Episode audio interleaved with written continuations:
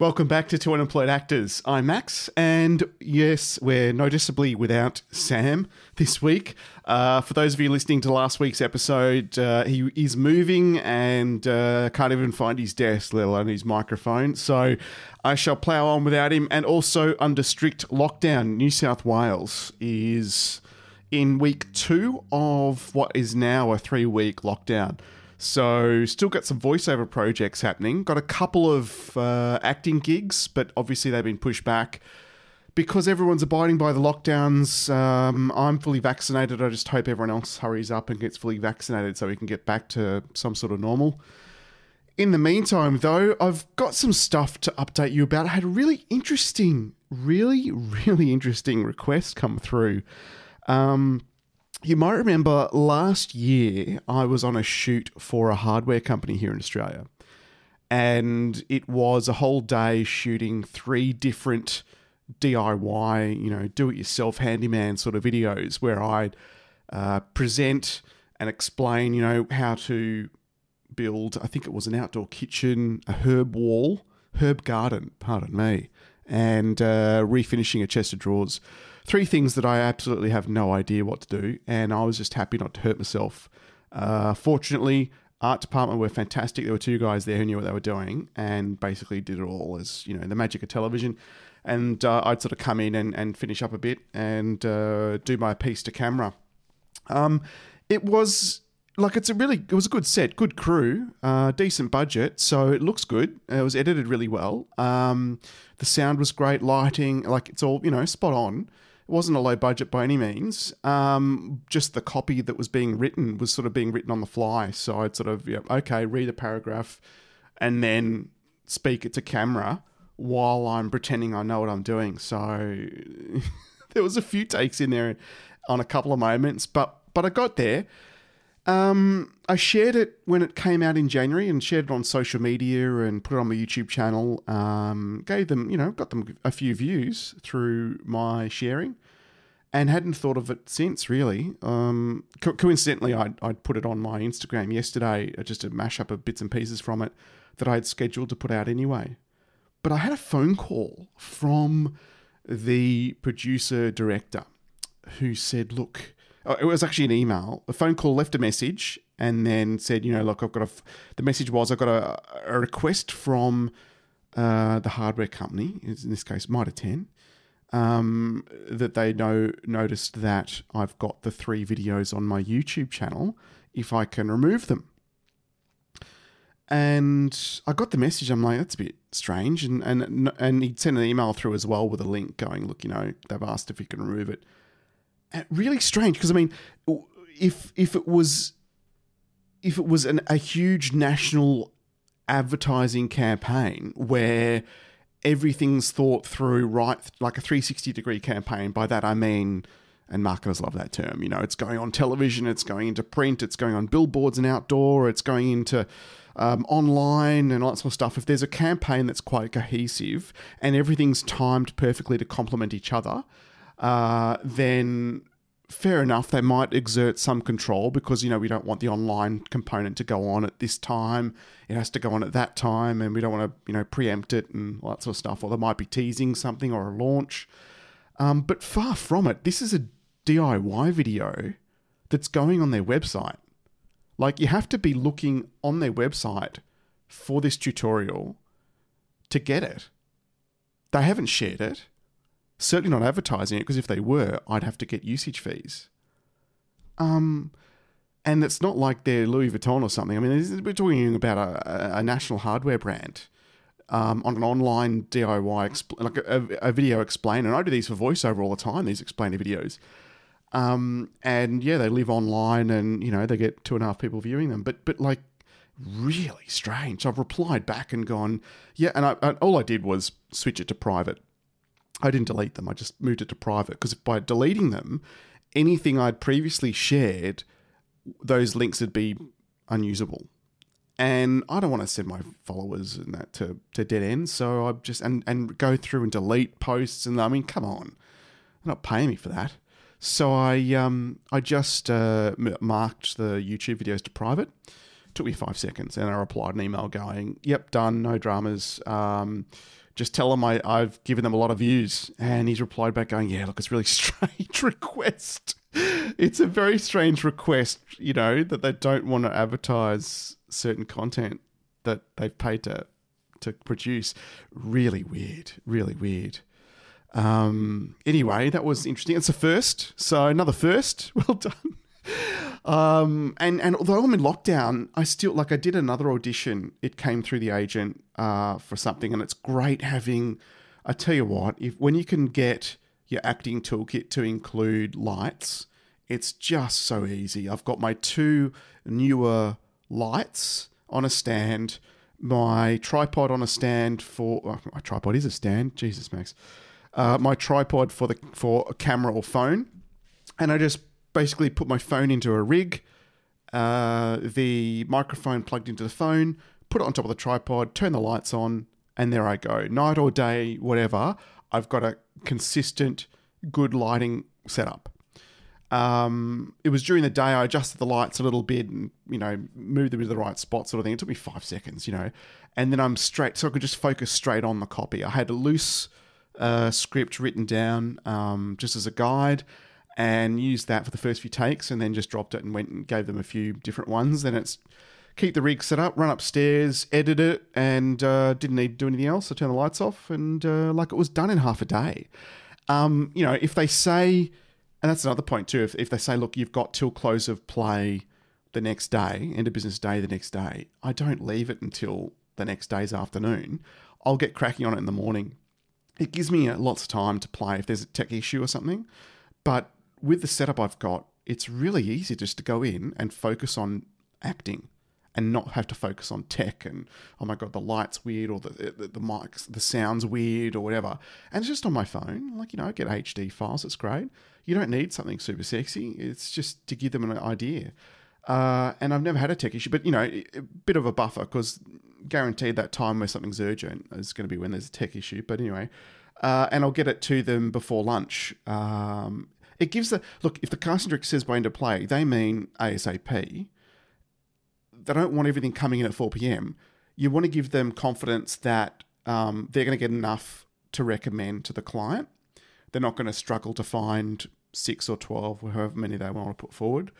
And they do notice for those that, that get them in uh, consistently early, rather than those that are on the line. Um, it makes it easy for them because they've got the same things to consider as well. Like I not just finding the right talent and recommending them, but also tech issues and what, what you know that sort of stuff.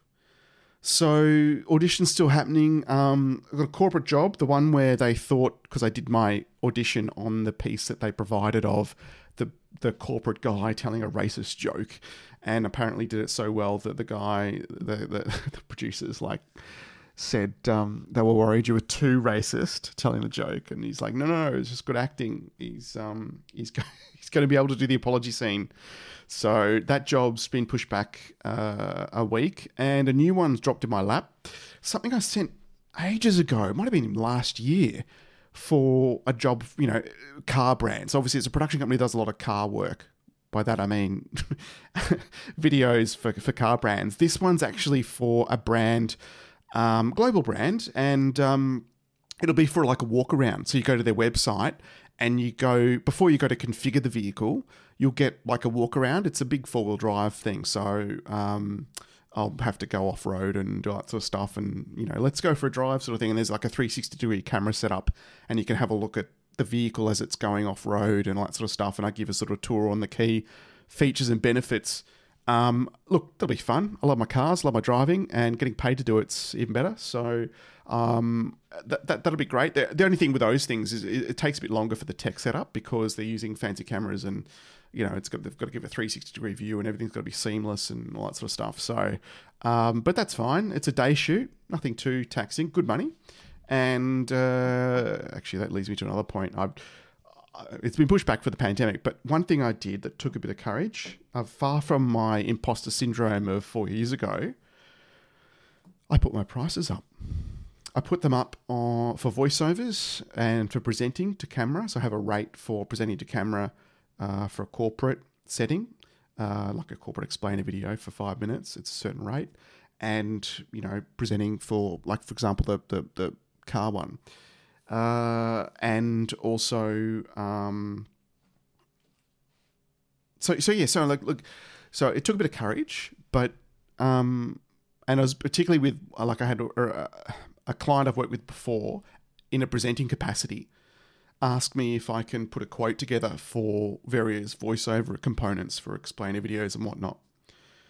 And very separate, there, there's a couple of things there. I, put my prices up since I did the presenting, so I'm kind of a bit worried that oh, maybe it'll be a bit too much. But then also with the presenting, it was for this, um, not for publication at all, just for presenting to camera a video that they could show for potential investors to get in, you know, to get investors. So it's still like a, it's work, but it's it's like a pilot.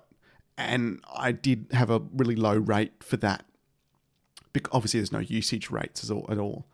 So um, it's going to be different. It's going to be like it's you know it's small rate, and then suddenly you know this 600 percent increase for voiceover. Uh, but I look, you know, I, I even I'm, I'm, second guessing myself. I'm putting the invoice together, and before I sent it, I'm still second guessing. But I'm like, you know, I, I'm at, I'm at this stage now where I can give something to the client, and there's really less than ten percent chance they'll have to come back to me and say, "Can you pick up on this word?" or "Can you do this?" or "Can you, you know." a bit faster, any sort of direction like that. Normally, it's lately, 99% of it, it's just, yep, great, we've got it. Here's your, you know, you're paid. Um, and I think, you know, a difference from getting someone on Fiverr and getting someone who has a professional setup and and has professional union or above union rates, you know, you're going to get that that extra level of um, professionalism, and that extends to usage as well. Like if I'm doing an IVR, like a phone system recording, yeah, my rate's a bit above, the average, but you also get me saying you can use it for an X amount of period for that rate, and that that rate also guarantees that within that period, I won't be coppering up on a competitor as well. So, you know, and, and they can come back to me down the track, and, and, and I can do a pickup or two included in that rate as well. So, you know, I'm I, was a bit hesitant, but I set the quote away, and uh, you know, next day, yeah, Max, go, go for it, approved. The quote is approved. I'm like, you know, so just I just needed that extra nudge. So I put my rates up. It also means that when I'm a, when I'm looking for work outside of the agent, obviously stuff that comes through the agents of a certain standard and um, a certain minimum above, uh, because you know they're going to make their cut and they're not going to do it on a dollar fifty or something it, it's going to be a decent job, decent project. Um, so I have a minimum for like a national television commercial, what I wouldn't do below. Um, and that's what the agent pushes. And if I'm looking for work outside of that, direct, like whether it be corporate stuff that the agency doesn't get, I'm now looking from a, a new sort of minimum above. Um, it means I'm, I'm, I'm, sort of applying and sourcing fewer, but when I, you know, it's fewer, bigger, better, right? So fewer, bigger, better, more professional, bigger crew.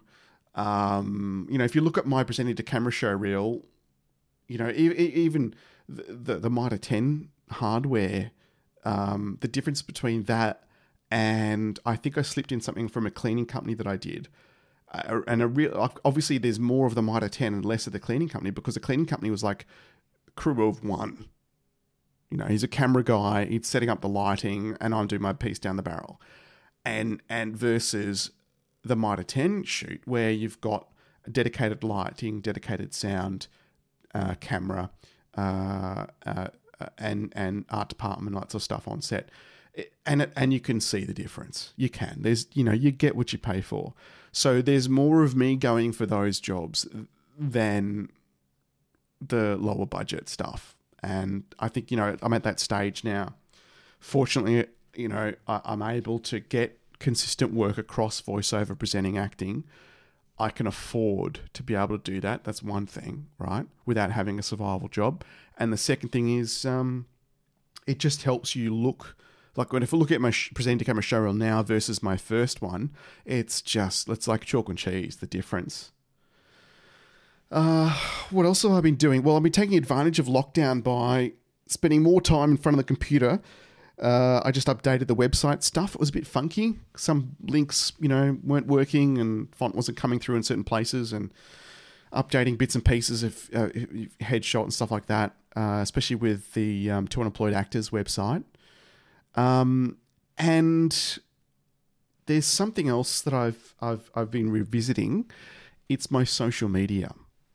So we know, and if for those of you who've been listening for a while now, you know that we're big on social media, and that is, you know, something that casting directors now they'll Google your name. What comes up? You've got to be sure that what comes up represents you in a good light. It's authentically you, and because there's only one of you, so be authentic. It's easier, right, than trying to pretend to be like everyone else on and over Photoshop every Instagram post so you have the latest. I don't know, what is it? Uh, latest craze or the latest pose or something or whatever the hell they're doing, latest filters or something. You know, you, you want it to be authentic. And if you're not sure if it's going to represent you in a good light, if you're not sure if it's the right sort of quality, then don't do it. Don't post it. But having said that, um, I'm up to something like 1,500 followers now on Instagram, and I'm pushing Instagram because it kind of works. Um, most people uh, pushing Instagram because it kind of works. So I've got a Facebook page for me privately, for my friends, a Facebook page for Max the actor. I've got an Instagram and a Twitter. The Twitter I'm not pushing so much. I think I've got 30 followers. Uh, look, guys, go and follow me on Twitter. But I'm not pushing it as much. It's not as big, certainly in Australia. Uh, Instagram, I'm, I'm really pushing. And I'm trying to do, like, you know, a post a day. If I haven't got something decent to post, I won't post.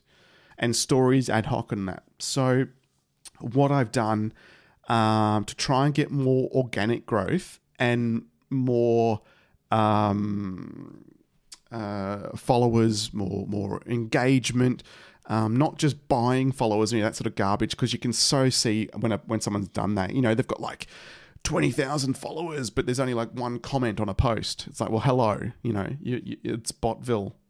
So um, I'm using an agency and I paid them the first payment yesterday, and I'm just going to track and see how we go there. So next week, I'm going to spend a bit more time on social media, just a refresher on what's working, what hasn't worked for social media for actors and I'll give you more details. It's not a paid, they're not sponsoring me or anything like that, so I'll give you absolute reality of authentically what is actually happening, the credible, uh, what's working, what hasn't worked with this organic growth challenge I've set for myself through this agency. Um, so stay tuned, um, like, subscribe, tell your fellow acting buddies. Uh, next week, it'll be all about social media for actors and particularly um, this growth platform. Is it going to work or not, or is it just another way for people to get money out of actors rather than making money from their work? Interesting. You've been listening to you, you've been listening to two unemployed actors. I'm Max, and you'll hear me next week. Bye.